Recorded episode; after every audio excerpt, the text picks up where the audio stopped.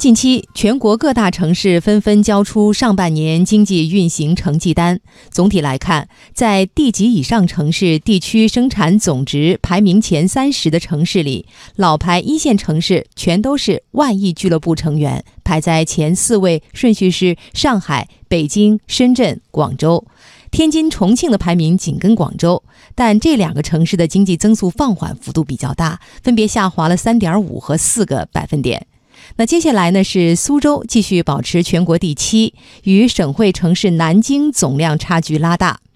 而青岛的经济总量也超过省会城市济南。河北唐山总量排名变动比较大，下滑了六位，排名全国第二十八位。值得注意的是，中西部省会城市经济势头迅猛，河南郑州增速百分之八点五，领跑三十个城市。四川成都、湖北武汉和陕西西安增速百分之八点二，并列第二；安徽合肥增速百分之八点一，位居第三位。要闻快评：加快转型创新和优化营商环境的步伐。中国国际经济交流中心产业部城镇化处处长马庆斌。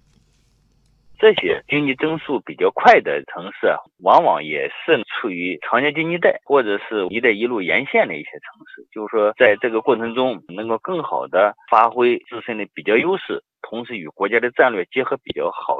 在从高速的增长转向高质量发展的重要的阶段呢，他们的经济的增长往往更加的具有一个比较好的一个基础。这可能也是需要坚持的。看一下东部的一些省份，需要注意的是在哪呢？一个就是青岛和济南的比重。